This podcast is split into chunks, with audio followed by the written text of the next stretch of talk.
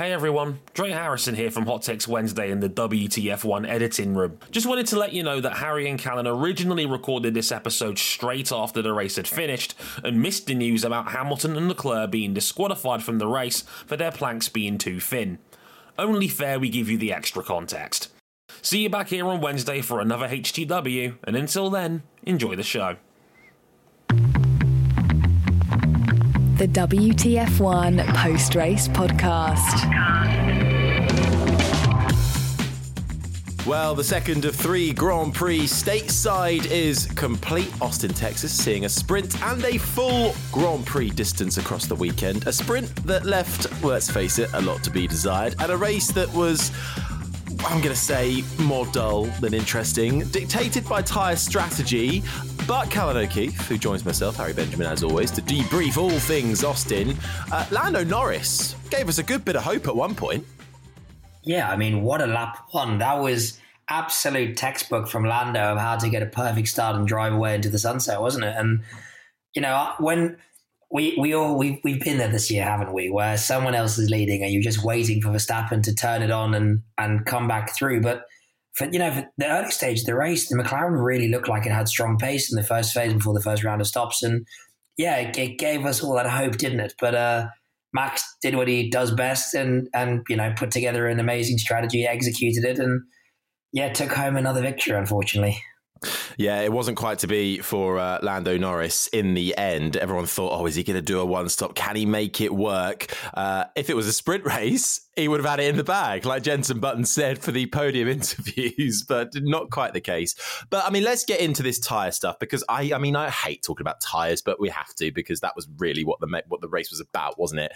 And it it was a hard one to kind of know where everyone was because originally we we were chatting through the race and and when Norris pitted straight away uh, to go onto the hard tire, that was a we felt that was a bit bizarre, and then he couldn't make the one stop work, but then everyone just seemed to kind of be copying each other when it came to pitting. Yeah, it was a race of reacting really. So initially you had Lando who boxed and then Verstappen, or sorry, it was Verstappen who boxed first, and then Lando boxed to cover him, wasn't it? It's there's so much that happens on these weekends. I always get lost, but it was kind of every time one of the top two protagonists made a, a pit stop, the other one went to cover it, and it it didn't seem to me like it was actually the optimal strategy. The, the, the, team that I actually think optimized the strategy was Mercedes. I think their the way that they went about the race was was probably optimal. I just don't think they had the pace to to win the race today, but I think potentially if we had seen either Verstappen or Norris copy that strategy and kind of stick to their own way, uh, but obviously you never know really where the teams are at with sort of tire wear and everything. But it didn't sound like Lewis was having an easy afternoon, especially you know towards the end of that first stint. But it, yeah, it just it just felt like a, a, bit of a race where everyone was kind of on edge. It was kind of like Norris was trying to win his first Grand Prix. Red Bull probably felt a little bit more under pressure, and we, you know, we'll discuss it a bit later. With we, you know, kind of heard it from the radio messages with Verstappen as well. But it was, it wasn't like a cleanly executed race at the front where they just kind of stuck to their plans, which we sometimes see in Formula One. It just looked all a bit sort of like, well, they've done that, so we have to respond. And um, yeah, it, it it was a very strange race in that sense. I think. Yeah, I agree. I think at one point I thought, how you know, what, what was the uh, the end result? The gap was just over two seconds in the end between Verstappen and Hamilton. And you're right, Hamilton had the best strategy, but the pit the pit stops weren't great, which slowed him down. And Verstappen was under pressure for the first time, managing an issue with the brakes. And you know we heard him on the radio with uh, GP. It's not the first time we hear those two uh, having a, a, bit of a who's who on the radio. They are friends, but when it comes to radio chatter, they're pretty blunt with each other. But let's go on. Let's get into that because this was the first time, maybe this season, that Max has felt the pressure a bit. And what I find so intriguing about Max Verstappen is that he he didn't this wasn't win at all costs for him or it didn't need to be. He's got the title in the bag but the way he is hardwired to win and anything else is not good enough. It's just incredible. Even when he has had the most dominant season that I can remember since Michael Schumacher he still has to fight for every single piece of track, for every tenth of a second. And this, I think, was one of the closest winning margins we've had all year. Could have been longer, but he was nursing a problem. Let's not forget that. It's just it, the man's a machine. Yeah, and I think he, you know, you only have to really look sometimes, it's, especially in the, the last like recent memory of races, the, the start of the season when you know, kind of Perez was challenging him a little bit, and we kind of had the Astons in the mix. It, it seems like a distant memory, doesn't it?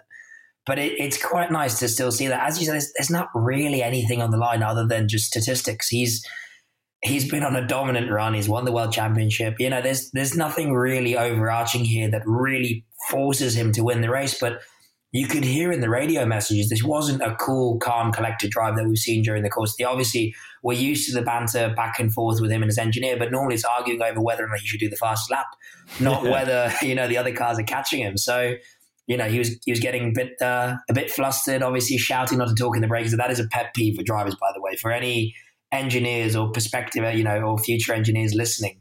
Never talk to a driver in the braking zone. That is like the worst thing you could possibly do because it completely takes you out of your focus. So, you know, it's great. And hopefully Max's engineer listens to this and, and learns the errors of his ways.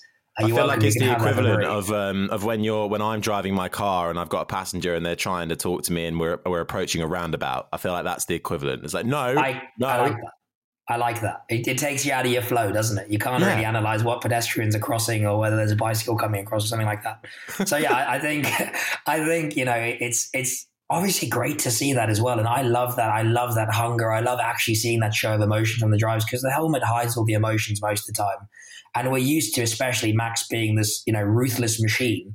It's actually quite nice to see him under pressure. And actually, it's, you know, the, the moves he executed today, I didn't have the fastest car. He was nursing a bit of a problem, but the moves he was pulling on the brakes as well, absolutely phenomenal. Staying within the track limits, making that effort, and just really, for me, demonstrating why he's done the job that he's done this season. Yeah, it, it was a new situation for him this uh, this race to feel that pressure, but uh, even with just a 2.2 second margin at the end from Lewis Hamilton, he now is a 50 time Grand Prix winner.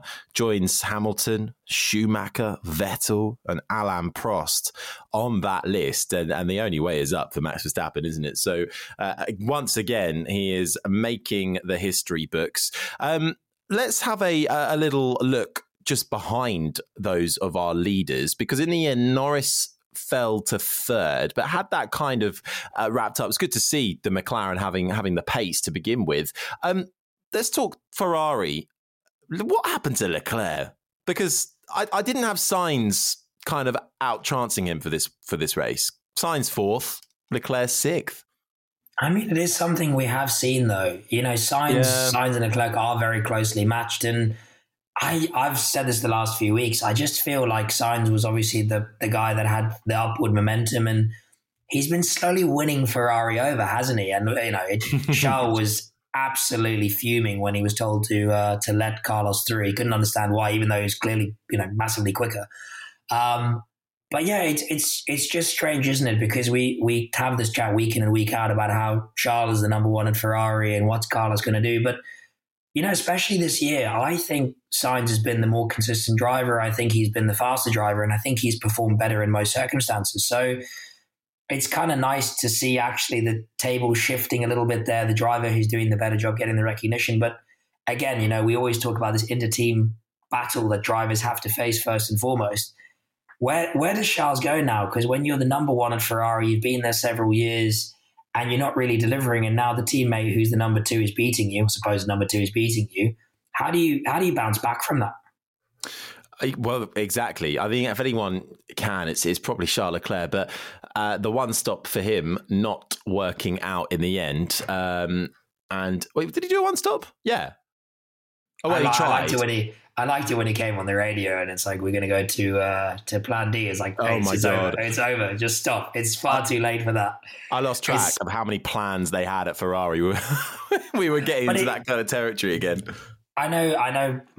Everyone gets tired of of tire talk. Uh, they're tired. That's a pun there. That's I'm keeping it fun and interesting on. for the viewers. Can you tell we're recording this quite late at, at UK time zone as well? yeah, and I'm I'm sat in a hotel room in Imola at the moment where we've just been speaking about tires before the F3 test, so it's it's fresh in my mind. But I, I do find it really interesting, you know, coming off the back of Qatar as well, and and kind of understanding what the drivers are going through when they are saving tires. And actually, when we were texting during the race, when um, when Verstappen took the lead back from Norris, and he was kind of staying with them within DRS range, and I, I sent you a text saying I kind of feel like he's doing this on purpose to try and mm. hinder Lando's chances of doing a one stop. You know, just sitting behind, and, and I think kind of one of the things that maybe some people might not know about, but humor me if you do, is they always talk about energy through the tire. And as soon as you're sat behind, or you're sliding, or you're locking up, or you're breaking traction, or just the tire's just scrubbing along the surface, you're not using the energy effectively. And a, you know, a racing driver, especially now in the modern era of Formula One, is kind of like a marathon runner. It's all about understanding how much energy you think you're going to have, and then bargaining that out for the entirety of a race or the entirety of a stint. And I, I, just find it really interesting when we go to these places where it's super bumpy, there's lots of changes of direction, lots of medium and high speed corner where the tires are under a lot of strain, are taking a lot of energy from the tire. How these drivers manage to understand where the limits of grip are, predict where it's going to be lap after lap, and make a tire that shouldn't last more than two laps last whilst still driving to the limit. You know, it's it's for me, it's something that I don't think gets enough recognition because everyone always talks about tires and it's it's kind of like a negative subject, but I find it fascinating watching the drivers actually perform at that level, understanding what they're doing, and it, it just shows how uh, how superhuman these drivers really are. And, and can really bring a race alive. You know, tires and strategy was the main basis of what we just saw on on the television for the US Grand Prix. That is what made it exciting. Seeing how well some drivers could manage or not. Could somebody do a one stop, or would you have to stick something else on last minute? Uh, and and they can spice up a Grand Prix. I mean, even maybe clutching at straws here, but Yuki Tsunoda sticking on a, a, set of softs right at the end to go for the fastest lap. I mean, he got a great bit of airtime for it. He managed to get, I felt a bit sorry for Yuki. He was on course for another P10 finish, another one point.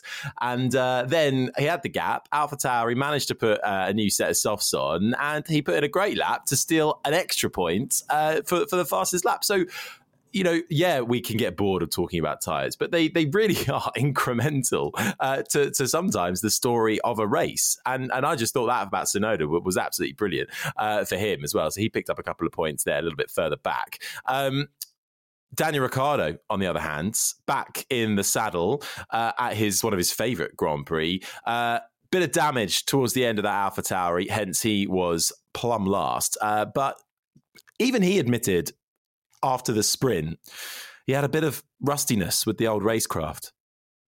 Yeah, no, I think this is, you know, it's very easy to be like, oh, Daniel, you know, he's super experienced, he's got a high caliber, he should just rock up and just be good. But I think, especially when you're you're kind of used to being in a front running car, or at least certainly like a midfield car, and then you jump into a car that's probably a little bit below average, it's it's harder to find your feet straight away because your mistakes are punished much much harsher. Um, and I think you know he's he's not really had the uh, the comeback to Formula One that we thought he was going to have. Obviously, he got the injury, and then he's he's under a little bit of pressure now. I know we you know Red Bull tend to say everything's sorted, but I you know the performance that Lawson put in. I don't think anything's signed on. Well, I don't think anything's sealed. Everyone has to perform at Red Bull to be secure. So I, I feel like, yeah, he just needs a bit of time to get back into it. I was hoping for a little bit more. I thought he'd be, you know, closer. He was still a couple of tenths off in the qualifying. I know he didn't really, you know, the first qualifying for the sprint race. I know he didn't really have enough time to get back into it, but I'd like to see him have a proper weekend, like a let's call it like a traditional format with more time and free practice, find his feet again, find a bit of a rhythm, find a bit of momentum, and yeah, see really where he can measure himself against Tsunoda. Because again, Tsunoda's proving to be a pretty solid reference, isn't he? Yeah, Tsunoda needs this 100% as well. He needed that P10 and the fastest lap point. He needs he needs to continue that and showcase that he has got uh, what it takes to hold on. Well, he's already got the seat obviously for next year, but he he needs to start showcasing why he might be an eventual Red Bull uh, driver alongside Verstappen. I think he's still got a long way to go when it comes to that, but uh, you know, Tsunoda needs the results like that to continue. Um, he does pick up uh, a couple of points for AlphaTauri, which takes them to seven. It doesn't lift them up, lift them off the back of the uh, constructors championship, but it gets them much closer to Haas, who have twelve in front of them, than Alfa Romeo with sixteen, and Williams uh, just ahead with twenty-three. So the battle for seventh, eighth, ninth, and tenth in the constructors rages on. Um, let's take it back a bit to lap one of the Grand Prix uh, and the incident between Oscar Piastri in the McLaren and Esteban Ocon in the Alpine. It was, well, it happened coming out of turn two, just as you start to head towards the the high speed, quick change of directions, very much like Silverstone's Maggotts and Becketts section of turns three, four, five, and six. And the slightest bit of contact, but clearly enough to send Ocon out of the race, and Piastri later had a problem. Could have been much worse. The car control Ocon had on there to keep that Alpine pointing in a straight direction was immense. Yeah, it was. We, I, I'm an Oscar Piastri fan. I think he's doing a mega job. This was kind of like the first time in the last few weeks we've just seen him have a bit of a rookie weekend, wasn't it? It was, you know, he didn't have a great sprint race. He, he kind of I think maybe there was a little bit of damage from that contact on the run up to turn one, but you know maybe he just he just struggled with management of the tires. Um, and then yeah, it was it was just a bit clumsy from both sides. I think you know like Piastri could have left a bit of room. Ocon could have backed out of it. He's a racing driver, so he's probably not going to. But it was for me, it was it was kind of the first time in a while that we haven't seen Piastri matching Norris. Either it wasn't Piastri's weekend, it wasn't his track, or Norris has taken a bit of a step up, which it may well be the latter, to be fair, you know, and it's it's interesting. We spoke about it on the podcast before the weekend, actually, with Andrea Stella saying, you know, Norris is feeling a, a bit of pressure. He's feeling a bit of discomfort here with how close Oscar is. So, but it's going to be good for him to see if he can elevate his game. And you know, it was it was a really solid weekend from him. He's um he's kind of again put down a little bit of a marker to say, okay, well, this is where I can take the level to. But again, seeing that McLaren up the front, fighting for for race wins, fighting for the top three, it's it's absolutely mega, isn't it? Oh, it's brilliant. Um, well, we speak about it so much. They they've won the development race by far. 100%, they've won 100%. that one. Um, so, well, your top ten was Verstappen, Hamilton, Norris, then Sainz, Perez, the top five, Leclerc, Russell, Gasly, Stroll, and Tsunoda, uh, the top ten. They were all the point scorers. And just outside was Albon, Sargeant, Hulkenberg. The two Alfas of Bottas and Zhou, Magnussen and Ricciardo, The last official uh, finisher in 17th, and Alonso, Piastri, and Ocon, as we've just mentioned, have retired. And speak of McLaren, despite only finishing with one car, it was still P3. Alonso, no points. Stroll actually got a couple of points in a, a, a, better weekend. It was still wasn't hasn't been a great weekend overall, in certainly in terms of reliability for either Aston Martin. But Stroll back in the points with a P9. But what this has done is that McLaren have overtaken Aston Martin in the Constructors' Championship. McLaren got up to fourth with 239 points. Aston Martin down to fifth 232, despite bringing upgrades this weekend. Yeah, it's, it, I found it really funny when Alonso came on the radio and said that he had a problem. It's like his, his rear suspension's broken. The engineer went, "We can't see anything," and I was I had a little chuckle to myself because obviously he retired two laps later. But I, I, I sometimes love with engineers where they, you know, if the number doesn't say that something's broken, it doesn't matter what the driver feels. You keep driving until we can see on the numbers that it's broken. And um, you know, maybe maybe I'm reading into it too much, but if, if driving, there's so many different moving parts to developing a race car, and a lot of it comes down to to human feeling. The drivers have to be comfortable with the package that's put underneath them. They have to feel like they can extract the maximum because that's that's really what a, a Formula One car is. It's it's a test of commitment because you know the more the more you keep the aero platform neutral with how you you know rotate the car using your feet and hands, the more speed you can carry through the corners effectively. That's where Formula One cars really find their difference. And um, it just looks like the development path they've just chosen just hasn't worked for either one of the drivers. It, it hasn't it hasn't really added anything. And yeah, maybe maybe other teams are developing. You know, as you said, McLaren are on a massive upward you know spike in terms of development, but it does look like they are detuning. It doesn't look like they're you know, staying the same anymore. It actually looks like they are getting worse. And yeah, it, it's it, it always baffles me with them. I, I know you're asking for these tiny margins, and it's very easy for me to say sat in a hotel room, being quite simply a you know racing driver slash driver coach. But it it always baffles me how you can have such a strong car at the start of the season, and then you choose a direction that's just slightly different, and it's the wrong one, and all of a sudden you lose so much you know tangible performance. It's it's such a complicated world, isn't it? It is, but I suppose the, this is worst case scenario. I mean, they've had a brilliant start to the year, but if you're a team and you have two options, have an amazing start to the year and then get worse and worse and worse as the year goes on, or have a really rubbish start to the year and get better and better and better as the season goes on. And that is literally the tale of Aston Martin and, and McLaren.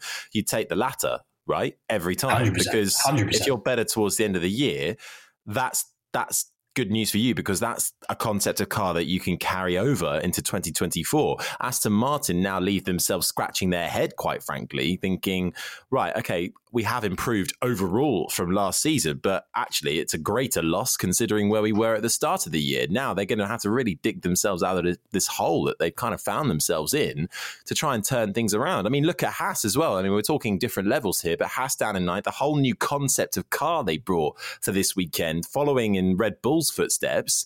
And so late on in the season, it's kind of make or break as to what they do for next year. And I mean, it didn't look like it was bringing that much more performance.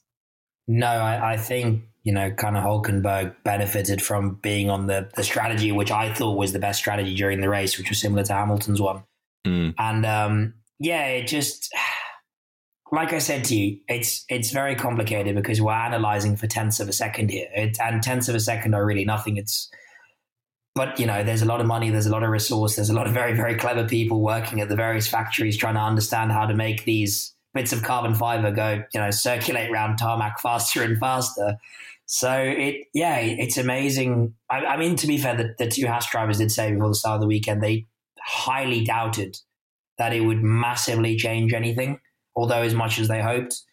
Um, and and I do think I think Austin's a little bit of an anomaly in terms of the way the track layout is. It's it's very very focused on change of direction and high speed, and it's just super bumpy. I mean, you you know you only have to watch the cars, the attitude over the change of direction, the braking zones, etc. It's it's a bit of a unique place like that. So let's let's see, kind of let's let's see next weekend how the actual upgrade kind of war is is waging on. But um, yeah, only the uh, the people back at the factory, the people analyzing the numbers, will really know if they've seen some improvement or if they're going to have to uh, try something else again.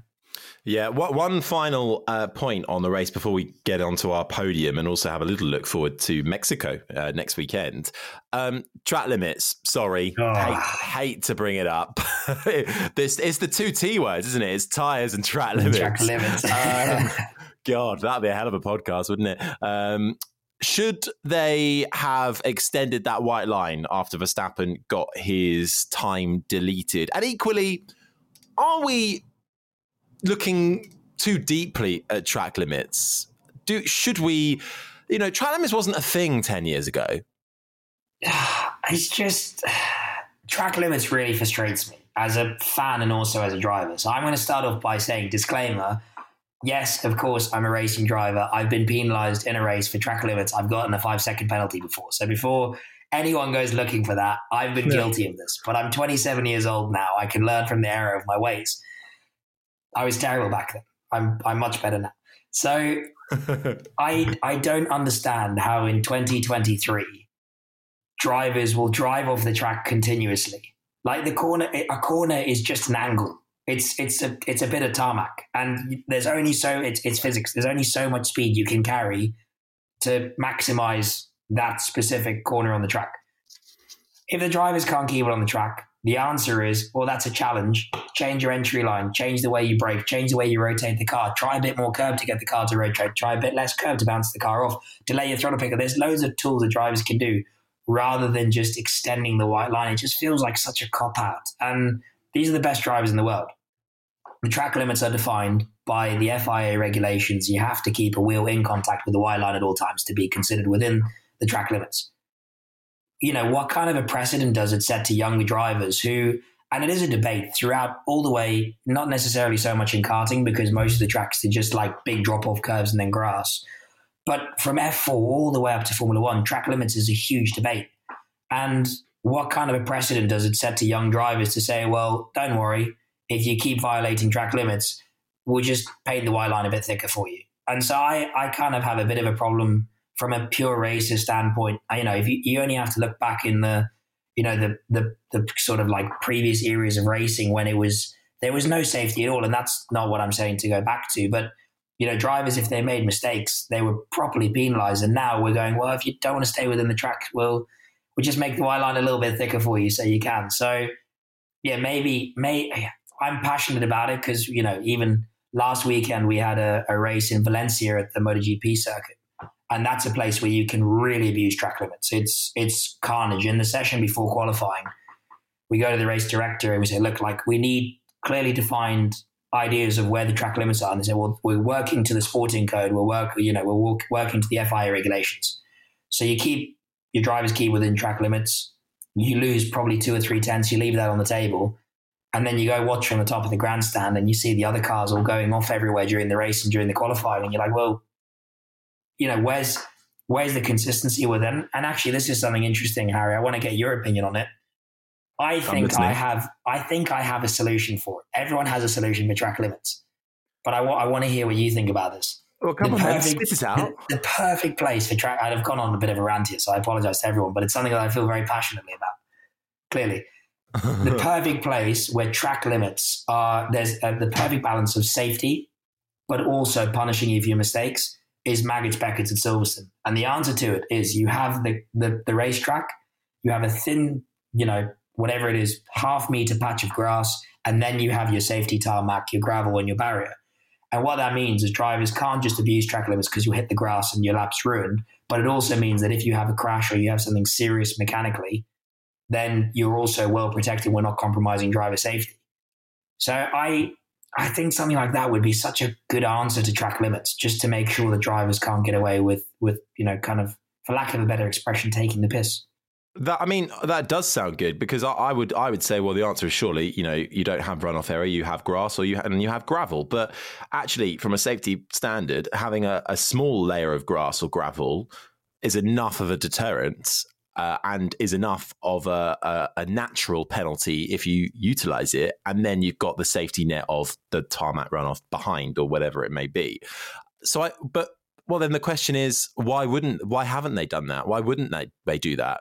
Is that because it, it would just take ages to, to do that all the tracks around the world or you know, at some circuits, we also have to think about how that affects MotoGP and, and well, bike racing thing, because they yeah. have a lot of, um, uh, they have bigger safety uh, things to think about. If you, you know, because it's literally the rider can fly off and they need so much uh, runoff area to be able to run bikes around tracks. And there are increasingly more and more crossover tracks between Formula One and MotoGP. So, is that, I, I would suggest, is another factor for why that hasn't quite happened.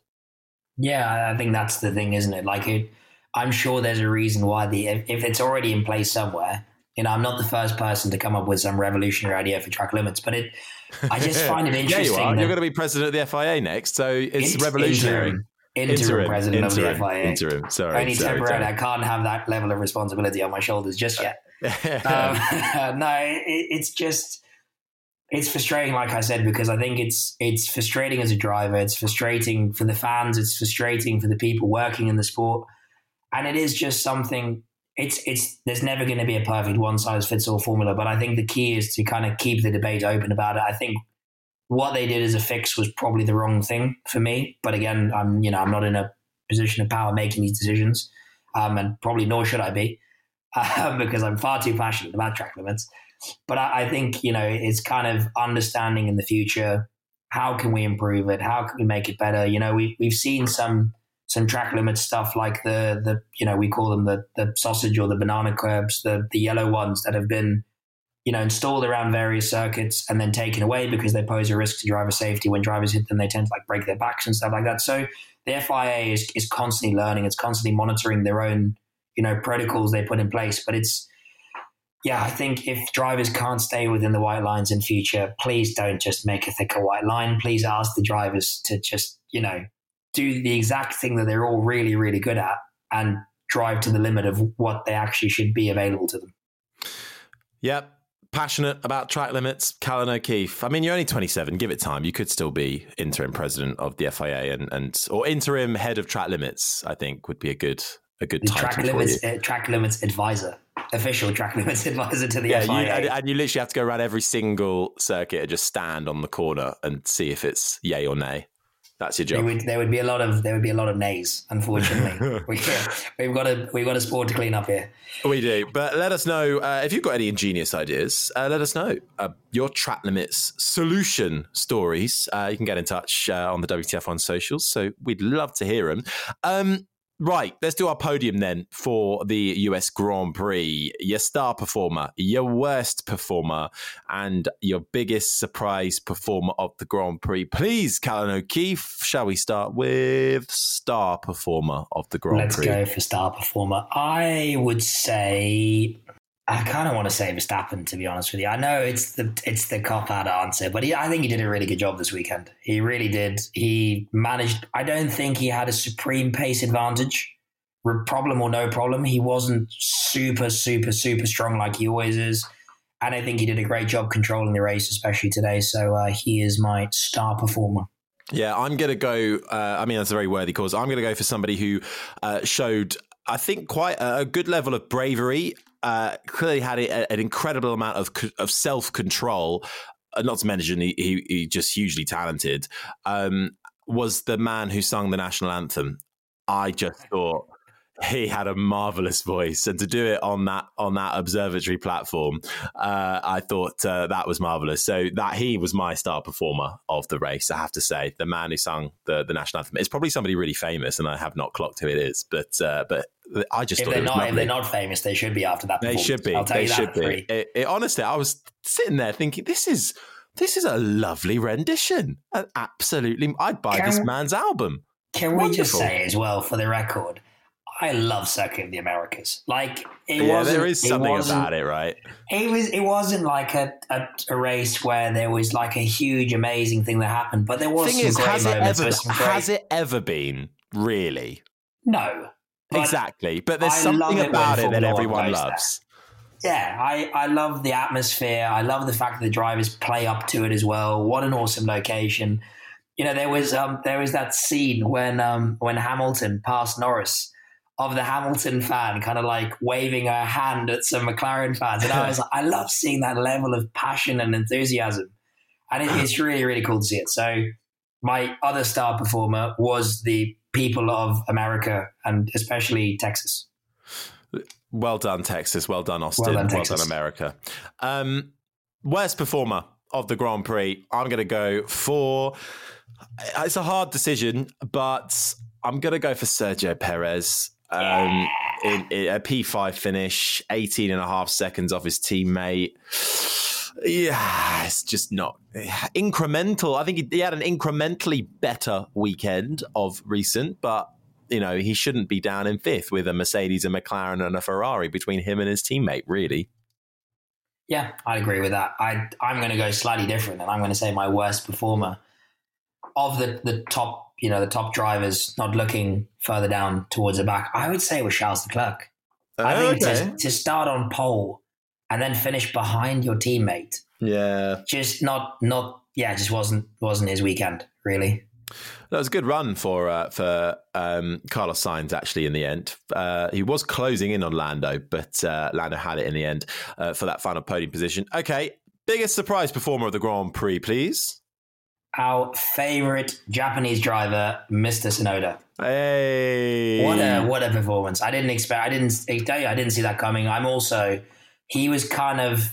He was in the running as well for my my star performer as well, just like as an honourable mention because I think he did a really really solid job again. Mm. And you know, again, first weekend with Daniel Ricciardo, laid his claim. Strong qualifying, strong performances in terms of measuring against his teammate who's established and coming off the back of what Lawson did, I think it was a nice response. So a little honourable mention for uh, for Mr. Tsunoda there. Absolutely. Couldn't agree more with you. Um, but I'm going to go for Aston Martin because I, I didn't expect them to be as bad as they were. Um, I think Stroll getting a ninth uh, place is is actually a bit of a miracle. Um, Flattering. Yeah, and and I mean qualifying for the Astons was just Shocking. Hey, sometimes, sometimes. What, we, what we've learned is that we just need to trust Lance. He prioritizes race pace over qualifying pace. hey, you can't turn your nose up at a P9 finish. You can. No, and he was, was actually he was pretty close to Gasly at the end. Very solid move as, as well. I, I forgot the name of the corner at the end of the back straight by the DRS zone. There's so many corners at COTA. Uh, what, it, what into the back straight or coming off yeah, the back? No, coming off the back straight. What, the, uh, the DRS zone. Yeah, yeah, yeah mega move there at yeah. the end of the race. Mega, yeah. mega move at the end of the race, and really well executed. Yeah, like it was. Apart from you know, kind of forgetting about the pit lane start thing, solid for Lance. Solid. So an honourable mention for Lance Stroll. Um, all right, we then him, we bash him quite hard on this podcast. We do. So it's actually quite nice to give him something. Yeah. yeah. Here you go, Lance. Here's a bit of hope. There's two two mates who sit and talk about Formula One, saying you did a good job. So please keep going like this, and we can say more nice things about you. He will sleep well this evening. Uh, um, right. Uh, it's uh, the beginning of a, a, a, pretty busy few weeks for Formula One because Mexico is up next. Um, Checo Perez will be looking for a strong result on home soil. Verstappen chasing a record 16th win in a single season. Uh, but Mercedes are showing some good form, as are McLaren. Ferrari finding themselves in more and more of a battle. What are we expecting from the Mexican track, Callan O'Keefe? A lot of people are going to use the word altitude. If last mm. year's anything, the last years are anything to go by. That's that's something. If you know, if you're talking about Formula One to your friends and you want to sound like you know what you're talking about when you're talking about the Mexican Grand Prix, talk about altitude and how it affects the cars. Do a bit of research on that. I think I think it's going to probably be a place that plays into Red Bull's strengths again. I, I you just can't bet against Max Verstappen anymore, can you? Even when it, even when it looks like it's against him, it still works. I think I'm going to put my neck on the line and say we're going to see McLaren continuing this form. Hopefully, a bit of a response from uh, Oscar. And besides that, I think it's pretty difficult to tell. I, I really like Mexico. It's I think it's I love the whole like long run down to the first corner because it always creates so much expectation um, let's just let's just hope for a, a little bit of carnage and uh, a really nice, interesting race to speak about. That is a really long main straight down to turn one, isn't it, in Mexico? But I mean, come on, you, you mentioned the altitude thing, and if we are going to tell our friends and make ourselves sound like we are smart and we know about you know what's going on for the Mexican Grand Prix, what does that actually mean? Because the higher up you are, does that have an effect on the engine performance of these cars? I believe it does, and uh, you'll have to forgive me on this because I'm not hundred percent certain. But I, as a you know expert in driver performance, as I've kind of like put my brand in myself over the last few weeks with all these comments I've been making, it also makes it you know more challenging for the drivers as well. You know, it's it's it's a bit more of a challenge in terms of like how much oxygen they can take in. Um, it's it's a fairly uh, bustling lap obviously the uh, the drivers are, are combating a lot of medium and high speed stuff. It's got that awesome stadium section at the back, which is really slow speed and technical. So it's a really big challenge for not only the drivers but the teams as well. You, you're balancing low drag to really maximize the first sector versus your kind of like aero compliance through the you know the, the twisters in the middle sector, and then obviously making sure as well you've got a car that's really strong in slow speed for the last sector. So it's a really big challenge. I think there's uh, there's plenty to go by. It's not a track. It's it's you know a bit of a street circuit, isn't it? It's not really getting used over the course of the year. So there's going to be huge track evolution as well, and it's going to be one where the teams and the drivers really have to stay on top of the development curve to make sure that uh, come qualifying in the race, they come out on top. Yeah, I mean, oh, just with with that, you you bang on with how it can affect the driver as well. The altitude is not it's not so much going to affect you know what you actually see on the track, but the background effects of it. is basically thinner air. You know, you get le- uh, the drag of a Formula One car is so much lower uh, all of a sudden, and just the way some of the systems work, it's more stressed uh, within the car. So you could expect to see perhaps maybe some more uh, reliability issues as well. It's the highest altitude of any circuit by quite some margin, over 2,000 meters above sea level. So that is what we can expect from the Autodromo Hermanos Rodriguez circuit in Mexico. Did you like that? Was good. I, I, yes, that was. I feel like I'm in Mexico right now. There we like go. I've been transported. There we go. Um, what? Yeah, one one bold prediction for Mexico, and we'll leave it there. Ah, A bold, bold. I, Callan, I'm trying to think bold. B. I'm trying to think bold. Um, it's really hard to make bold predictions because I feel like every time I say something, the opposite happens. I, I'm- I, I, I- while you I- think, I'm going one. to go. I've oh, you got got one. Okay, I'll go. Go, go, go, go. Sorry, go. I, I, well, you, if you want to go first, I No, no, always, no, no, no. I always, no. okay. My bold prediction is that Sergio Perez is going to refine his form and win the Mexican Grand Prix. I mean, the I home think, crowd is going to carry Checo. Checo's dad, the the vision of him on the podium celebrating is going to be That's enough all to we make. want. That's all we want to see. We just want to see those scenes. So let's put it out there. Let's make it happen. Sergio Perez, the winner of the 2023 Mexican Grand Prix. You heard it here first. I can't top that. I can't. I, I want that as well. I was going to go for the most amount of retirements we've seen all year, but I Ooh, prefer that's your quite one. good, actually. I quite, I think that's a that's a possibility as well. Well, not long to find out. It happens all again in the coming week. But that is it for our Austin debrief and a little look ahead to Mexico as well. We're out of time. And in the meantime, make sure you're following and subscribe to the WTF1 social and YouTube channels. But from myself, Harry Benjamin, and from Callan O'Keefe, it is bye bye. Oh, I didn't think of an Austin, a Texas phrase to say goodbye because I, I used it up on the other one, didn't I? Um, Yeah. uh, what's a good What's a good uh, Texas phrase to, to say goodbye? Um, You're, you're asking the South African a Oh. good Texan phrase. oh, it's um, it, it's it's. Oh, hang on, I'm googling. I'm googling. We got this. We got Uh, this. We got it. We can edit this out and post. Don't worry. It's, all good. No, no, no, no. We'll keep it in. We'll keep it in. Uh, okay, from from myself, Harry Benjamin, and from Callan O'Keefe, it's time to heat up the bricks. What? Goodbye. Goodbye. that's what that's what Google's telling me. Yeah. Okay, we're gonna leave now. Bye.